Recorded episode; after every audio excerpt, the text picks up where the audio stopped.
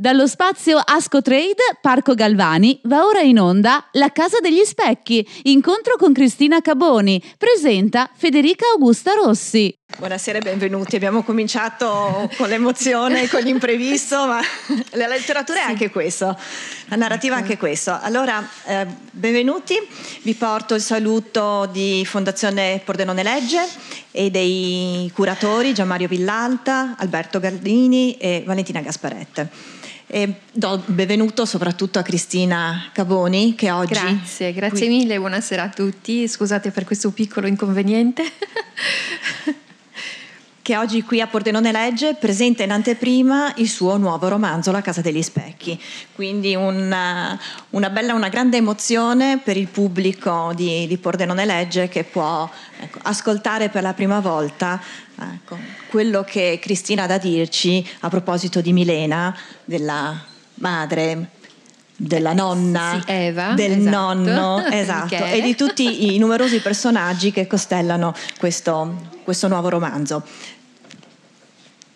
La Casa degli Specchi, uh, rispetto ai romanzi precedenti di Cristina Caboni, cambia un attimino prospettiva, cambia geografia.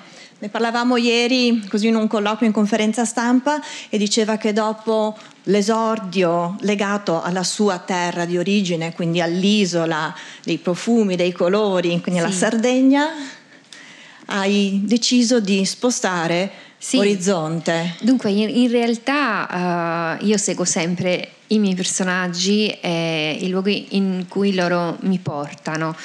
E quando ho scritto La custode del miele e delle api ero sicura che il luogo fosse la Sardegna, fosse quest'isola battuta dal vento con i suoi profumi, con i suoi colori. Invece quando ho avuto la prima immagine di questo nuovo romanzo, i colori erano altri, come erano altri i, i suoni, come erano altre le storie e i personaggi, assolutamente. E naturalmente ho imparato che bisogna assolutamente seguire i personaggi in maniera che poi la storia venga fluida e che loro possano sentirsi eh, sereni e tranquilli a raccontare tutto quanto. E dunque abbiamo cambiato, siamo nella costa amalfitana, siamo nella meravigliosa Positano, in un nuovo mare diverso da quello sardo, con colori diversi, con questi terrazzamenti di limoni, con questa villa che ha all'interno 12 specchi con le cornici d'argento. Una villa particolare appunto con un ingresso maestoso e come vi ha appena detto Cristina, ehm, con questo arredamento costituito da questi 12 specchi che il proprietario, Michele, che è il nonno della nostra protagonista e quindi di Milena, ha ritrovato al momento dell'acquisto. Lui è un gioielliere famoso, eh, molto molto abile, un artista nel suo settore. Ehm, ha, crea gioielli per le dive del cinema. L'ambientazione lui inizia da giovane come mm, garzone di bottega, affianca un, un orefice, impara quest'arte e poi la mette al servizio soprattutto delle star del cinema. In una Roma degli anni a cavallo tra il 50 e il 60 sono gli anni belli appunto del cinema italiano del neorealismo eh, e Cinecittà è un trionfo di dive di, di divi di attori. Ma tornando alla villa appunto lui acquista questa casa rinviene 12 specchi e poi crea con la sua arte, con la sua maestria, le cornici di questi specchi. E lo specchio è effettivamente un leitmotiv del, del romanzo, sì. con tutti tutta la simbologia poi. Sì, esatto, in genere lo specchio un po' incute paura. Invece in questo caso abbiamo uno specchio che è amico, uno specchio che riflette anche un aspetto di sé che eh, per la prima volta viene quasi notato e dunque diventa un veicolo di conoscenza si guarda allo specchio, lo specchio sembra un'altra prospettiva, una nuova prospettiva che Milena guarda e poi inizia a immaginare. Ecco, ma la suggestione dello specchio ha una genesi particolare, accennavi a, alla modalità in cui sì. hai... Um, immaginato eh, e, e, cominciato a scrivere le prime righe del, esatto. del tuo romanzo. Eh, mi capita di, delle, di, vedere delle immagini quando scrivo e una delle prime immagini che ho avuto riguardo questo romanzo era quello di una bambina che entrava all'interno di uno specchio. Ora, non è un fantasy, dunque non era possibile una cosa simile. E eh, io sono rimasta così, sorpresa, ho cercato, cercato anche di capire, di vedere, di, uh, di, approfondire e così ho scoperto che intorno agli anni 60-70 gli specchi erano delle porte, cioè erano quella parte esterna delle porte che poi si spostava e uno entrava dentro. Dunque lo specchio in realtà era una porta che la bambina uh, varcava per andare in, in un altro mondo, ecco, in qualcosa di speciale. E così ho fatto. Ecco.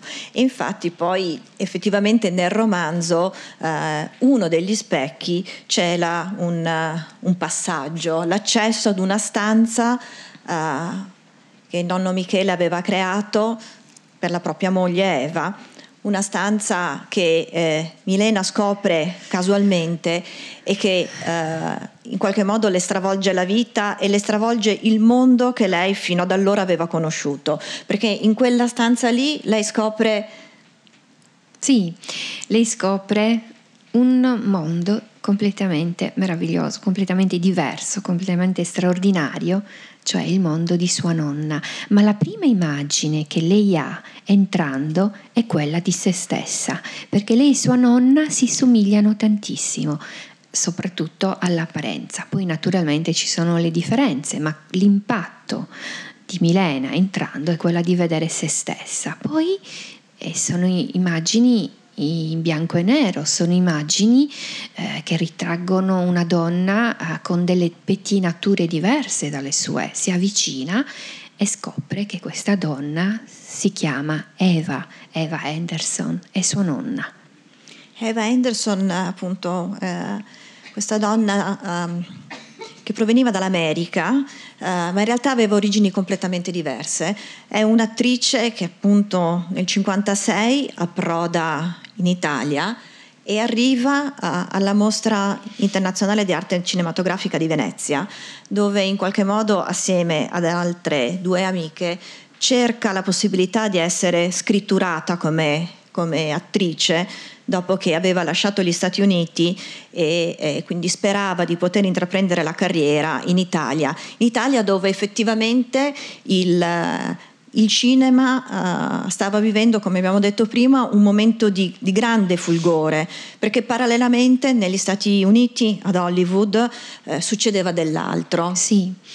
A Hollywood purtroppo uh, in, quei, in, quegli anni c'era uh, un fenomeno particolare che era quello del maccartismo e Uh, proprio uh, la, la, l'azienda cinematografica in sé ne era stata travolta. Era stata istituita una blacklist che eh, tra i nomi eh, aveva quelli di produttori, di sceneggiatori, di attori e le loro carriere furono stroncate perché loro erano in odore di comunismo, cioè qualcosa che... Terrorizzava l'America di quegli anni, un attentato al loro sistema capitalista che loro volevano proteggere in ogni modo. E così cosa successe? Che queste persone che semplicemente erano sospettate di, di avere questi contatti così poco graditi venivano eh, interrogate, venivano in qualche maniera, eh, lasciatemi passare il termine, perseguitate. E eh, Eva ha paura, Eva ha paura di questo e dunque lascia gli Stati Uniti e viene in Italia. L'Italia era diversa invece, in quegli anni avevamo una uh, politica molto favorevole al cinema eh, e avevamo anche un sistema mh, mm, eh, diverso eh, e soprattutto un clima adeguato perché eh, a Londra, che invece era un'altra capitale del cinema, potevamo chiamarla così, le sceneggiature, eh, il, um, le scenografie venivano deteriorate dagli ele- elementi eh, dalla pioggia, dal vento, invece in Italia non avevamo quel tipo di problema, perciò era molto favorevole, tant'è vero che Cleopatra ecco, fu spostato da lì e fu portato in Italia proprio per quei motivi. E Leitz Taylor si ammalò gravemente in, a Londra e dovette proseguire tutto il film in Italia proprio per questioni climatiche, cioè l'Italia, Roma era il centro, avevamo un'eccellenza straordinaria, in quegli anni furono girati i più grandi colossal dell'epoca. Ecco, questi colossal che in qualche modo oh, ti hanno appassionata e, e, si capisce appunto l'amore sì. che tu continui a coltivare per il cinema, ma soprattutto un cinema eh, appunto di quegli anni, eh, dicevi un cinema in bianco e nero. Sì, dove erano gli sguardi, dove erano le espressioni. Avete presente Audrey Hepburn, quella, quel modo di recitare che era tutto nella, nella appropriarsi dello spazio, nel muoversi, nel, eh, nel, parlare in quel modo meraviglioso di muoversi proprio bellissimo. Non c'erano tutti gli effetti speciali che oggi fanno anche le fortune di alcuni film, no? tutti eh, quei raccom- roccamboleschi eh, inseguimenti, le macchine, queste, queste. No, allora era una sorta anche di, um, di um, quasi potere ipnotico che aveva l'attore eh, e che ti portava, ti trascinava all'interno della narrazione, era emozione pura, era quello. Era emozione ma era anche eleganza, eleganza, eleganza, ecco, sì. eleganza era stile. Eh, hai citato spesso nel corso del, del, tuo romanzo, nelle pagine del tuo romanzo, le sorelle Fontana. Sì. Sorelle Fontana, questo atelier che effettivamente ha segnato per la storia italiana anche un affermarsi del, del Made in Italy. Esatto fatto e, le, e c'erano le attrici che facevano la fila, dovevano essere vestite in quella maniera perché allora facevi la differenza, ti notavi e poi uh, era una, i gioielli, il fatto di portare qualcosa che era stato fatto in Italia. Io ho avuto uh, un incontro che mi ha folgorato, quello con Gerardo Sacco, che ha dato l'inizio, l'idea di questo romanzo, dove lui appunto mi raccontava di aver fatto, di aver creato questi gioielli per Liz Taylor, appunto, per le grandi dive di quegli anni e io sono orgogliosa di questo, che l'Italia abbia avuto questa grande eccellenza, che abbia vestito le dive, che abbia anche significato uh, tanto anche nei gioielli che loro portavano ed erano rappresentativi di una cultura, della nostra cultura. Ecco, infatti hai, hai, alla fine hai anche detto che eh, l'oreficeria e uh, la recitazione sono tra le più alte manifestazioni espressive sì. appunto dell'uomo e in questo caso nel cinema, nel cinema italiano, nel cinema che tu in qualche modo uh, parzialmente racconti e inserisci nel romanzo si trovano, si trovano sì. unite, si trovano unite. Ecco, però dopo questa premessa che eh, ci fa ritornare ad anni, ad anni, felici, alle dive, alla spensieratezza appunto del dopoguerra, alla voglia di ripartire, alla, all'allegria, alla gioia, eh, appunto dobbiamo anche mh, pensare a quello che è invece un, uh, un argomento che rimane neanche tanto sotto, sotto pelle e sotto traccia nel, nel, tuo romanzo, che è quello della paura, sì. della fuga, Ecco, questi sono sì. altri due elementi che caratterizzano in modo proprio profondo i tuoi personaggi o perlomeno un personaggio in particolare. Sì, eh, la paura è qualcosa che ti che ti si avvinghia addosso, che ti impedisce poi di vivere. E noi abbiamo in questo romanzo abbiamo, abbiamo sempre Eva che eh, si porta presso qualcosa di, uh, di, terribile. Lei ha lasciato gli Stati Uniti in cerca di, uh, di fortuna, ma soprattutto per trovare un posto. Dunque lei esule, è una profuga, è una eh, persona che sta cercando un luogo dove potersi fermare. e la paura appunto è qualcosa che invece non la vuole lasciare. Ma questo uh, è anche un po' mm, uh, un esempio uh, di come un, un, sentimento, un'emozione come quella della paura possa, possa impedirti di vivere pienamente quello che, che tu hai davanti, di, di, vedere il tuo futuro. Ecco, sì. E lo condiziona anche. Lo condiziona modo, tantissimo. Modo... Voi potete immaginare quanto, adesso parliamo del maccartismo, partiamo, parliamo di un fenomeno che in America ha, fatto, ha devastato tante persone, e si cavalcava la paura, no? si cavalcava la paura della, del cambiamento, della, della demolizione, del fatto che l'identità americana fosse in qualche maniera minata. Dunque chi governava la paura in realtà governava tutti. Ed è un meccanismo appunto dal quale Eva cerca di sfuggire eh, e nel quale invece la madre Calisa eh, resta, resta, invischiata. E, mm, e, sarà lei stessa in qualche modo comunque a condizionare con gli insegnamenti, con le indicazioni la figlia, perché eh, questo è un, un romanzo ovviamente di rapporti, rapporti familiari, rapporti tra madri e figlie. E quello della maternità è un argomento estremamente delicato, estremamente eh, profondo, al quale Cristina sì. è molto, molto affezionata e legata. Sì. Penso che una delle cose fondamentali nella vita di tutti sia il rapporto madre-figlia, è un qualcosa di fondamentale, ma è anche la questione della maternità. No? In questo caso noi abbiamo, abbiamo rapporti biologici, ma abbiamo anche rapporti diversi, abbiamo uh, dei, degli amori uh, uh, tra delle, delle, famiglie che si compongono e dunque amori scelti. Eh, per me la maternità è molto importante anche perché noi, ad esempio in Sardegna, abbiamo una cosa che si chiama figli dell'anima, cioè non è il fatto che tu abbia partorito un figlio, che, di, che questo ne faccia un figlio tuo, no, è la decisione è il fatto che tu ti sia affezionata, ecco, quello diventa tuo figlio. E in Sardegna a tutti gli effetti questo figlio aveva i diritti dei, tutti, dei figli biologici, non c'era una differenza. Il figlio dell'anima era figlio, punto. Questo è un concetto che io non ho ritrovato in, altre, in altri posti. Per noi è proprio una cosa così, era una, una um, istituzione, chiamiamola istituzione.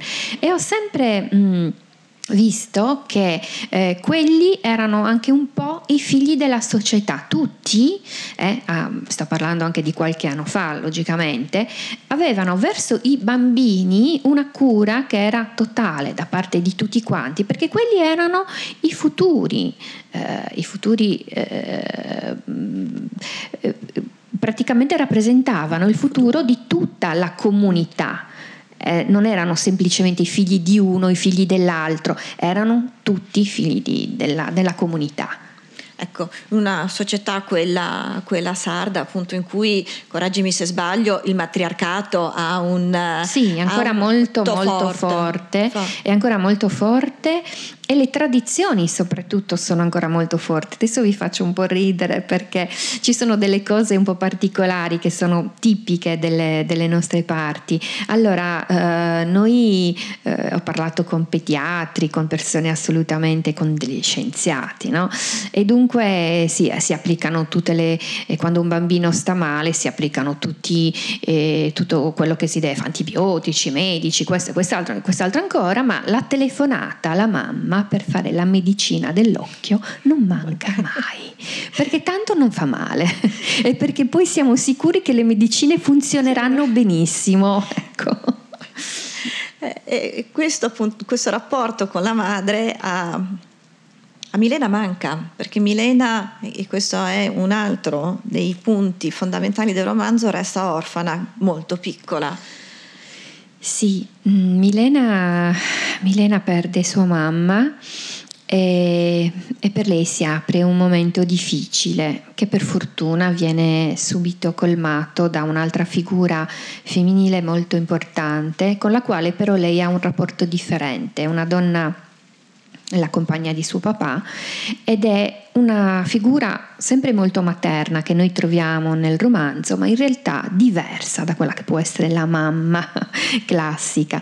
E io ti devo dire che mi sono molto affezionata a questo personaggio, che mi è piaciuto tanto, che secondo me in questo caso è, è stata la figura decisiva per lo sviluppo, anche per l'indipendenza di, di Milena e che ha fatto di Milena una donna una donna capace di aprirsi, è molto positiva e eh, che vede eh, con chiarezza, eh, forse anche un pochino mh, mm, così meno eh, spirituale, forse anche eh, più concreta. Più pragmatica però forse, più pragmatica, però rispettosa, sì. rispettosa dei ruoli e sì. rispettosa dei sentimenti. Ecco, esatto. Una donna che sa entrare in punta di piedi nella vita di una bambina che eh, effettivamente ha perso la sua madre biologica, ne conserva un ricordo e eh, è in cerca, come tutti, di, di amore e, e vive contemporaneamente anche un contrasto tra il padre e il nonno.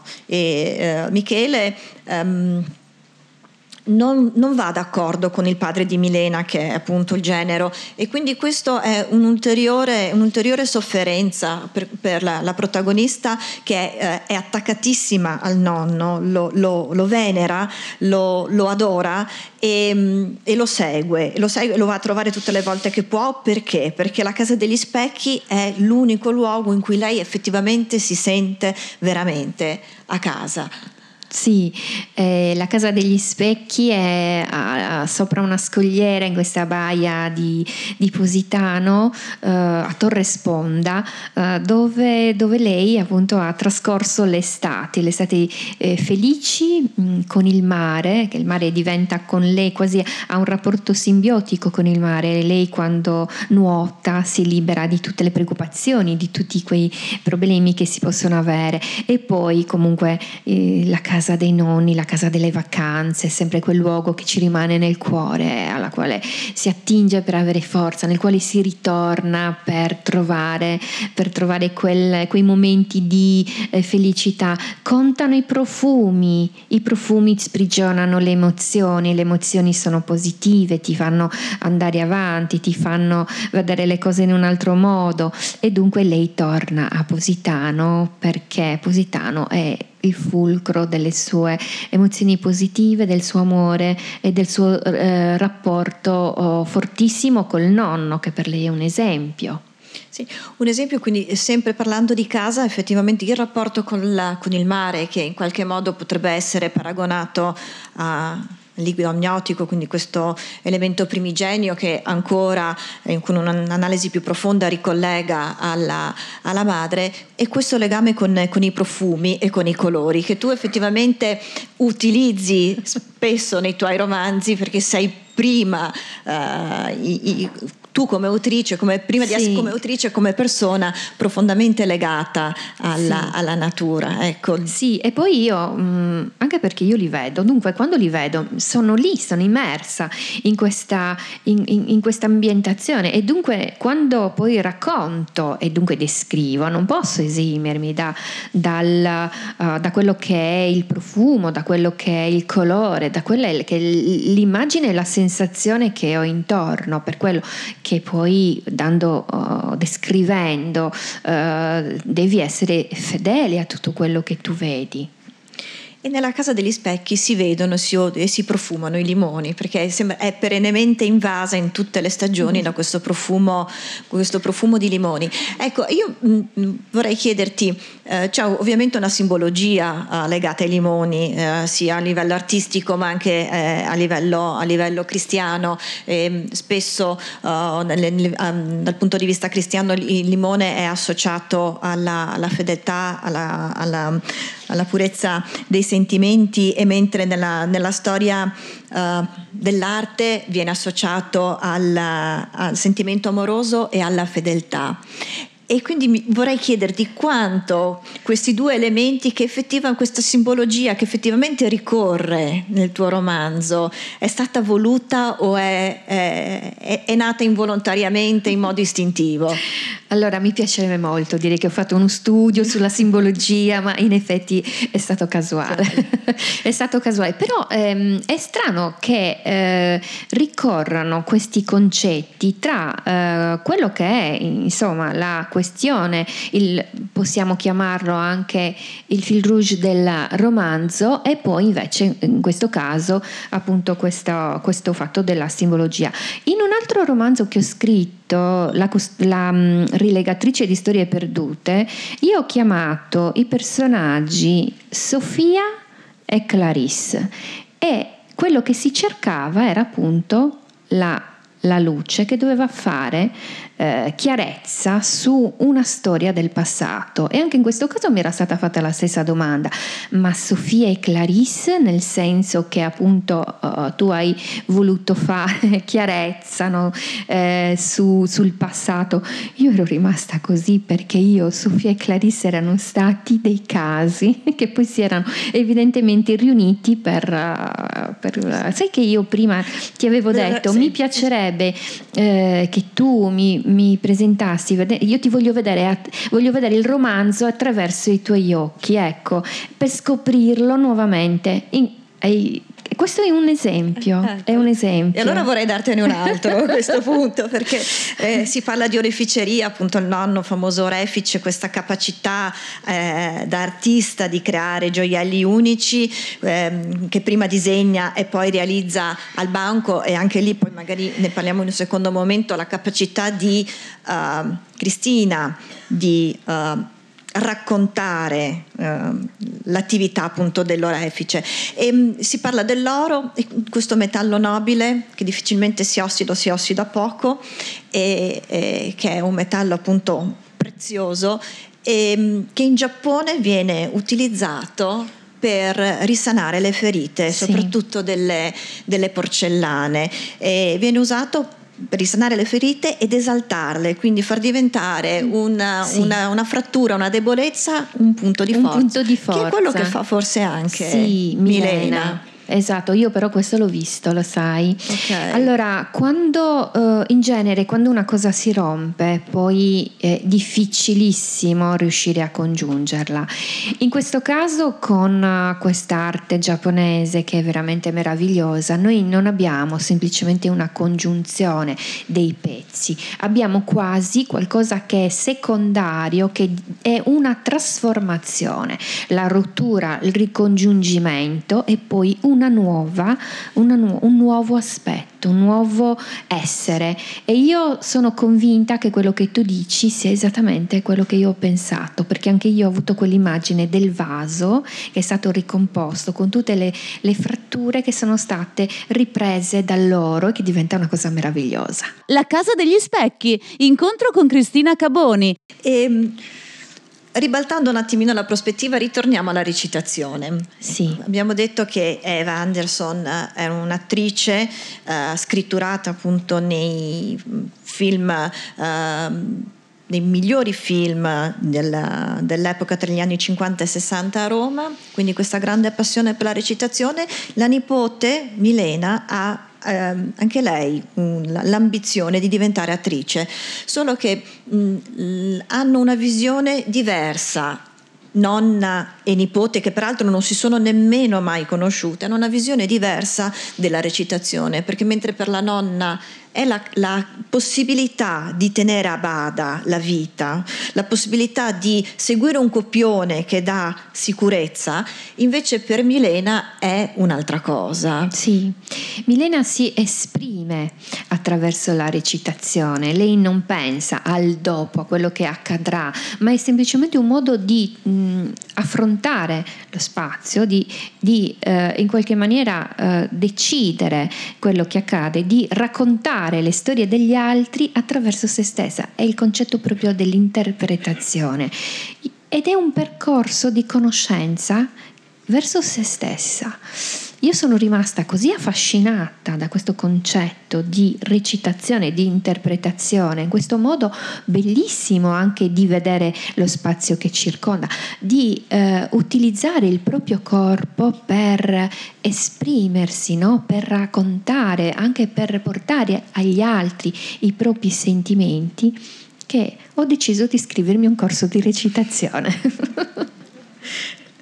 perché mi sono, mi sono mh, mm, così appassionata e mi ha fatto vedere le cose da un altro punto di vista e secondo me quando noi cambiamo il nostro punto di vista scopriamo delle cose bellissime e eh, ci meravigliamo, insomma queste, queste, cose così sono proprio, uh, ci danno il gusto per la vita, insomma uh, sono cose molto positive. Anche perché poi Milena comunque è un personaggio estremamente gioioso. Sì, eh. Esatto, esatto, è un personaggio eh, molto ehm, che riesce a vedere la bellezza negli altri, in tutto quello che la circonda. Queste sono cose molto importanti perché noi oggi abbiamo bisogno di felicità, abbiamo bisogno di positività e di speranza per attraversare questi momenti terribili che stiamo vivendo. Ecco e quindi vediamo effettivamente come poi la storia e le vicende eh, comunque incidano sulla, sull'atteggiamento dei personaggi uh, rispetto alla vita.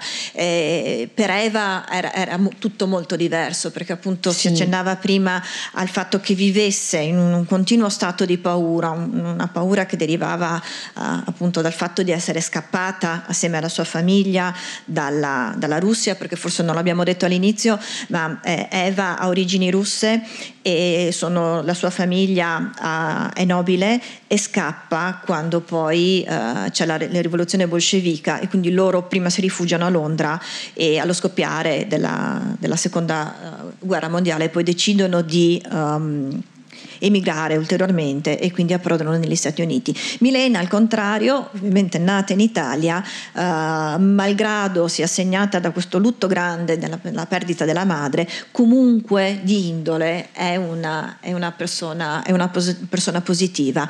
E, ehm, le due poi, rispetto anche a un sentimento fondante, fond- importante come l'amore, hanno atteggiamenti molto diversi. Sì, sì, assolutamente, hanno atteggiamenti diversi. Forse Eva è più istintiva, mentre, mentre Milena uh, riesce a mantenere un po' di, anche di... Uh, Uh, sapete quando una persona sa quello che vuole? Sì, si innamora, si innamora, certo, però riesce a mantenere un po' anche di, sa, di, rispetto verso se stessa e secondo me questo è fondamentale, cioè non, uh, non, non, non ci, si lascia andare alla marea del sentimento che ti può sbattere sugli scogli e lasciare lì spezzata. Ecco, questo Milena non lo fa. Milena è più prudente, eppure Eva aveva ricevuto un'educazione diversa dalla madre sì. che le aveva, le aveva, insegnato a contenere le emozioni perché appunto eh, la madre Calisa le aveva detto, le aveva insegnato che eh, dimostrare i propri sentimenti, le proprie eh, emozioni costituisce un, un pericolo perché è eh, potenzialmente eh, un momento di vulnerabilità. Sì, è un po' la teoria del silenzio, quando non devi esprimerti perché tutto quello che poi tu mostri al mondo potrebbe essere utilizzato per spezzarti, per distruggerti. E questo naturalmente è una, una, una difesa eccessiva che ti allontana da tutto il resto, perché comunque è un muro che tu metti tra te e gli altri e impedisci uh, di, di, di vederti e non vuoi vedere tu stesso. Milena al contrario invece vive l'amore, soprattutto quello nei confronti dei suoi familiari e in particolar modo nei confronti del nonno Michele, come il, il, il prendersi cura, sì. di un altro. E il concetto della custodia anche, no? del fatto che tu non sei solo un nipote in questo caso, ma all'occorrenza tu diventi un genitore, qualcuno che si prende cura. È cambiato, c'è stato il cerchio, adesso chi ha bisogno di te avrà quello che, che, che gli spetta, perché comunque c'è il ricambio non è solo il bambino che ha necessità, ma è anche l'anziano. sì, soprattutto poi un anziano, un anziano malato che eh, era il, il custode della memoria di famiglia, il custode parziale di un segreto, perché nemmeno lui era a conoscenza della verità nella sua complessità e che paradossalmente viene colpito da una malattia, appunto l'Alzheimer, che progressivamente eh, cancella momenti di vita, cancella periodi di, di, questa famiglia che è una famiglia, eh, se possiamo dire, monca, amputata.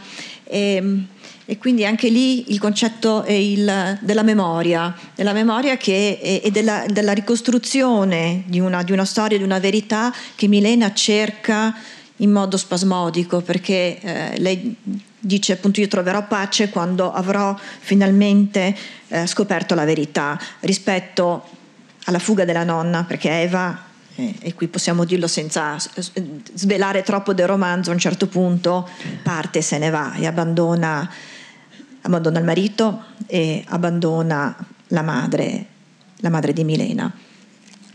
Esatto. C'è questo, questo, punto molto drammatico nel, nel romanzo. È un punto drammatico che vabbè, poi non sveleremo nei suoi, nei suoi risvolti perché eh, se avrete la bontà e la voglia di, di scoprirlo lo, lo, potrete fare ovviamente leggendo.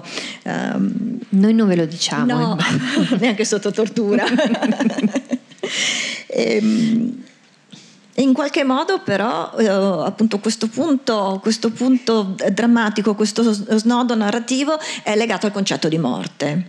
È un, la morte che... Eh, è vista ancora una volta in questo doppio, perché alla fine il, lo specchio eh, e gli specchi che ci rimandano al, al concetto di doppio, in, ancora una volta eh, mette di fronte Eva e, e Milena. E in questo Eva dice la morte è un è un momento dal quale eh, che finisce eh, qualsiasi cosa, la morte eh, rende, tutto, rende tutto definitivo. Sì. E invece Milena non si arrende nemmeno di fronte alla morte e, e quindi questo è ancora ti chiedo confermo o smentita un, un atteggiamento, una differenza tra sì, assolutamente tra, tra sì. Sì, è una differenza tra le due tra i due personaggi che sono comunque accomunati da, sicuramente da, quasi dallo stesso destino, perché hanno, vivono negli stessi luoghi, hanno eh, in comune le stesse passioni, ma hanno due modi di vedere la vita completamente diversi.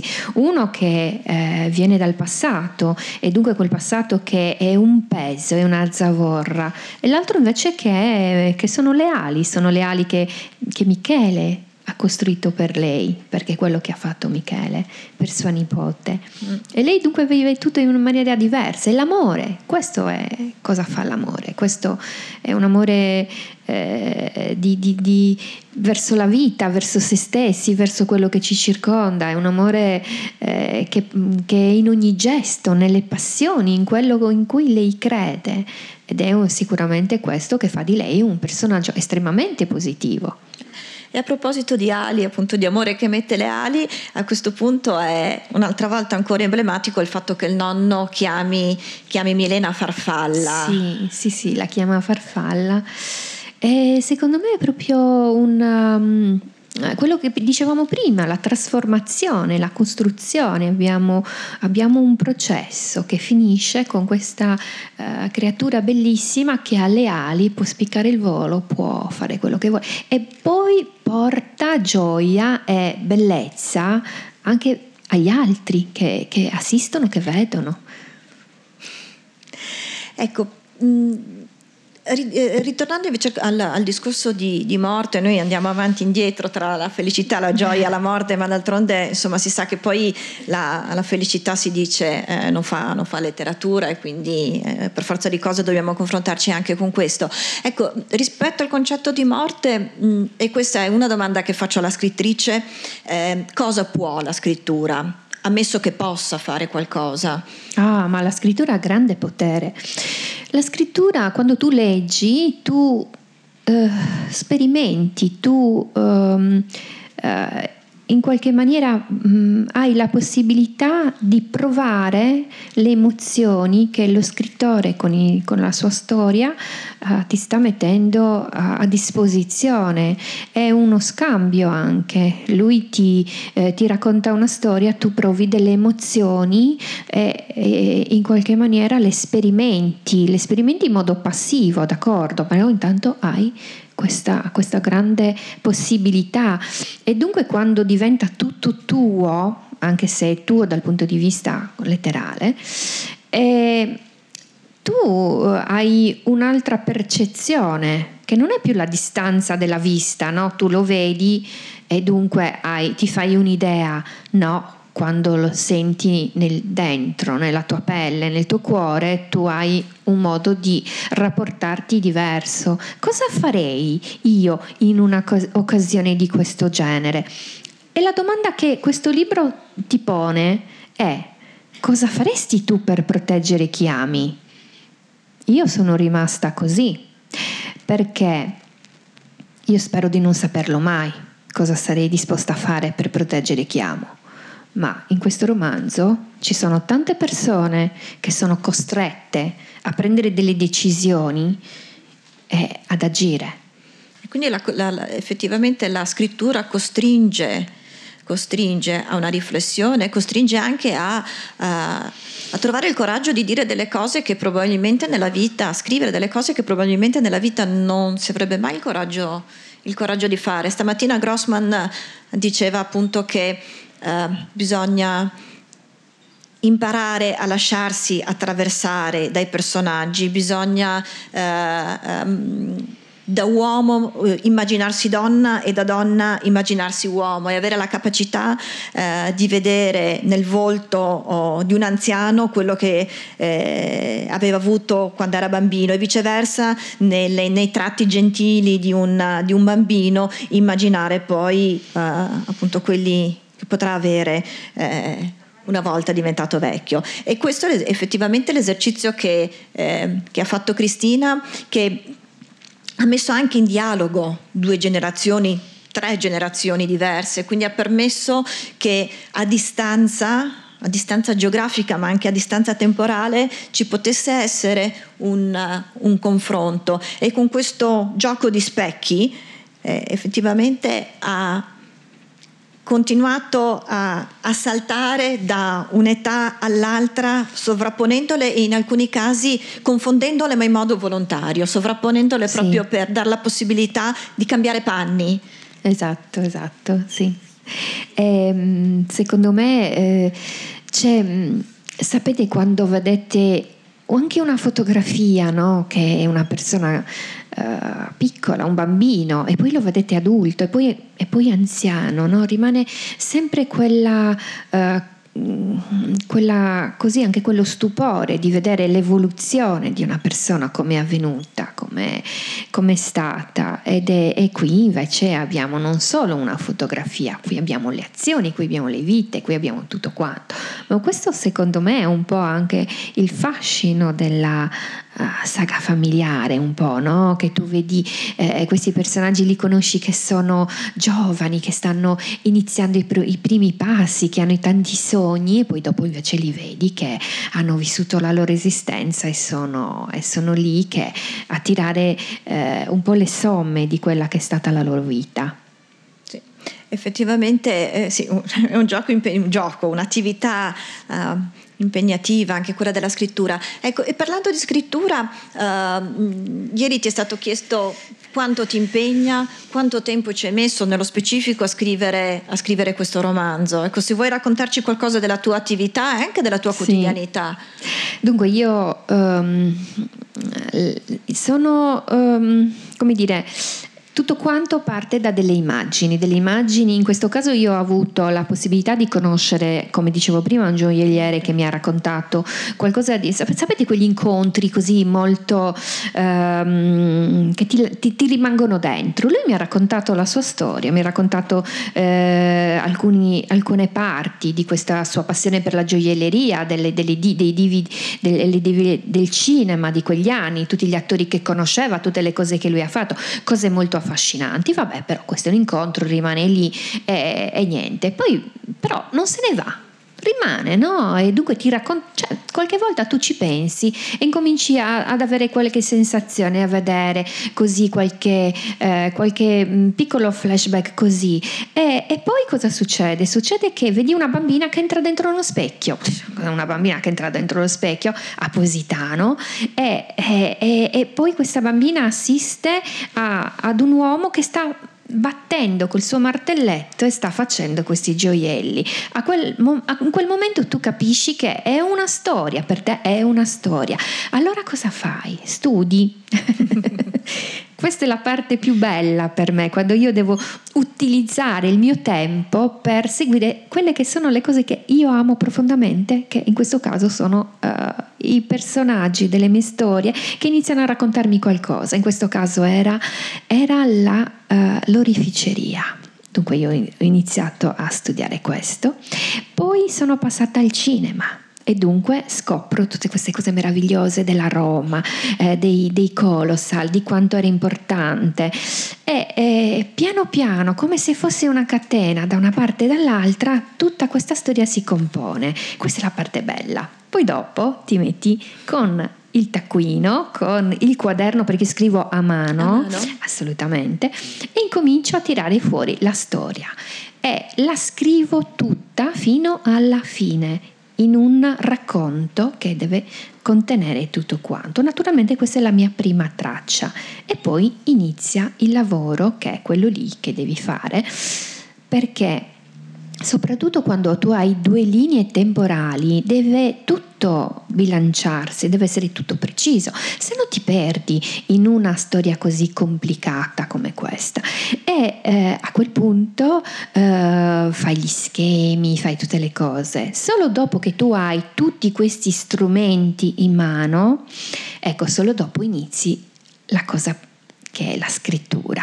E allora va, va, ti lasci prendere, fai in modo che, mm, che, tutto quello che tu hai dentro venga fuori e molte volte sei uno spettatore tu stesso perché tu non sai cosa scriverai in quelle pagine, non lo sai, tu sei, assisti come fossi quasi uno strumento di qualcuno che ti sta dicendo quello che, che appunto è la storia. E io sono molto disciplinata, molto molto disciplinata.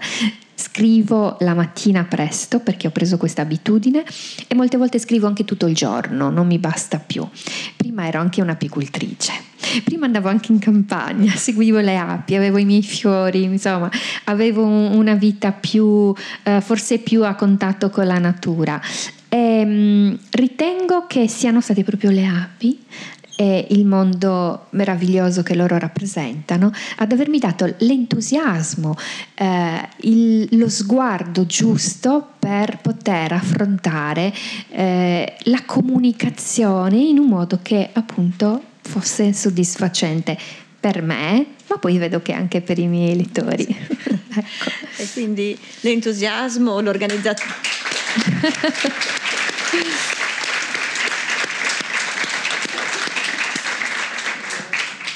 l'entusiasmo, l'organizzazione, la laboriosità e, e, il, e, anche il fatto di eseguire un compito alla volta, perché sì. le api effettivamente si sì. dedicano con passione ed dedizione ad un compito. compito. Cioè praticamente eh, le api a seconda della loro età della loro età, eh, svolgono un compito e quello solamente, poi passano, hanno qualche giorno di più e allora cambiano il loro compito. Le ultime, quelle più anziane, sono le api guerriere, ecco, quelle che hanno l'esperienza che hanno fatto tutto quanto. Le api guerriere, sì, eh, mi viene in mente una cosa che ovviamente non sveleremo, però c'è una, una donna sì, hai anziana. Visto? Ecco, ecco, sì, ecco. Eh, quindi vi certo. lasceremo ecco, la possibilità possibilità di cercare all'interno del, del romanzo questo, questo, riferimento. Sì, quando, quando, leggerete, se lo leggerete, Vedete. poi capirete mi il senso. Mi ritornerà in mente il discorso delle api. Ecco, il tempo a nostra disposizione sta, sta per scadere, allora io volentieri lascerei eh, spazio a qualche domanda dal pubblico se avete piacere, visto che avete la fortuna di avere qui Cristina Caboni che insomma è, è una tra le autrici più più apprezzata in Italia, molti dei suoi romanzi sono stati tradotti anche all'estero e adesso si sta appassionando anche ai gialli, ha detto, anche se ha un po' paura della difficoltà. Mm, sì, eh? sì, sì, assolutamente. Diciamo che qui c'è un pizzico di giallo, ecco così. Ehm, la, io sono una lettrice proprio di questo, leggo tutto qua, stalkerò anche gli uffici stampa che sono del, del mio gruppo.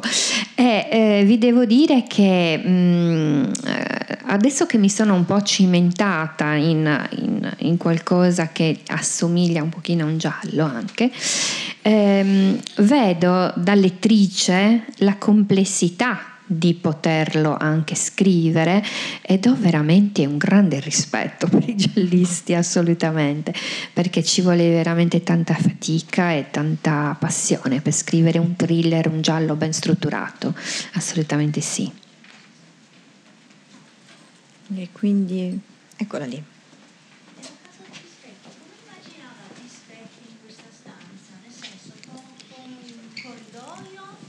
Sei da una parte, sei dall'altra, anche perché quando Michele li regala ad Eva diceva ah che così ti puoi esercitare. Esatto. Quindi pensavo qualcosa di tondo, ma è un po' complicato. Perché a un certo punto c'era un'entrata, poi c'era l'atrio che era circolare e poi c'era praticamente la parte eh, dove si poteva uscire. E mh, la cosa che a me aveva incantato era il fatto che allargavano le mani e ruotavano. Sapete quel, quel gioco che si fa da bambini no? così che si vede e si gira e si gira e si gira ecco è questo specchio che ti riportava tutto. Dunque io in qualche maniera ce lo dovevo mettere perché così l'avevo visto. E, e, e doveva essere così assolutamente sì, e dunque è circolare, certo, da una parte e dall'altra. Poi Michele è un, comunque è un, um, è un, genio, sicuramente se la sarà cavata, Insomma, ha fatto tutte queste cose.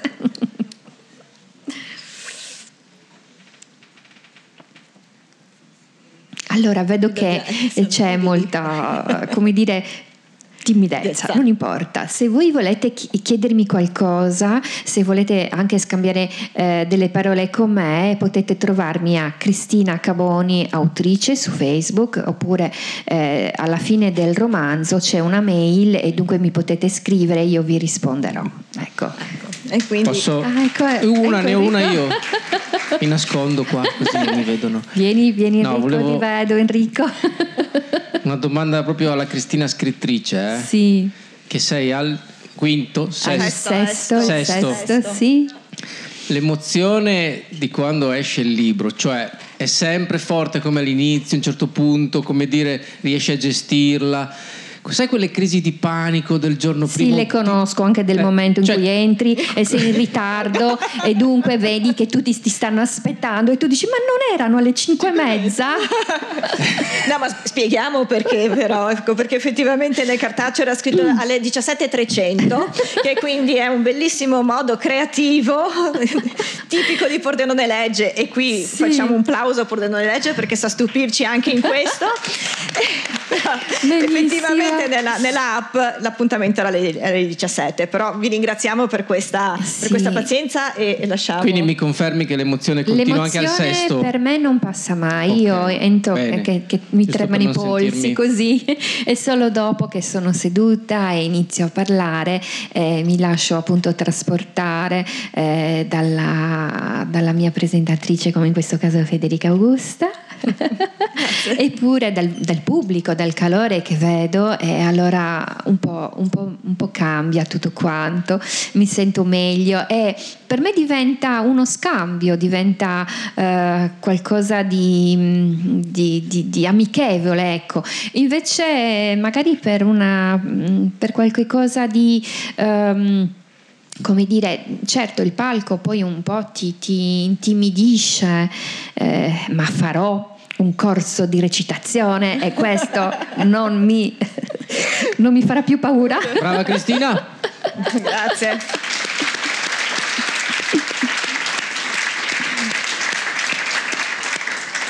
E quindi non ci resta che ringraziare Cristina Caboni io ringrazio voi, ringrazio tutti, grazie veramente. Partecipazione e ringraziare voi per la presenza. Grazie. grazie. Sono disponibili se volete le coppie e l'autrice è disponibile ovviamente per firmare.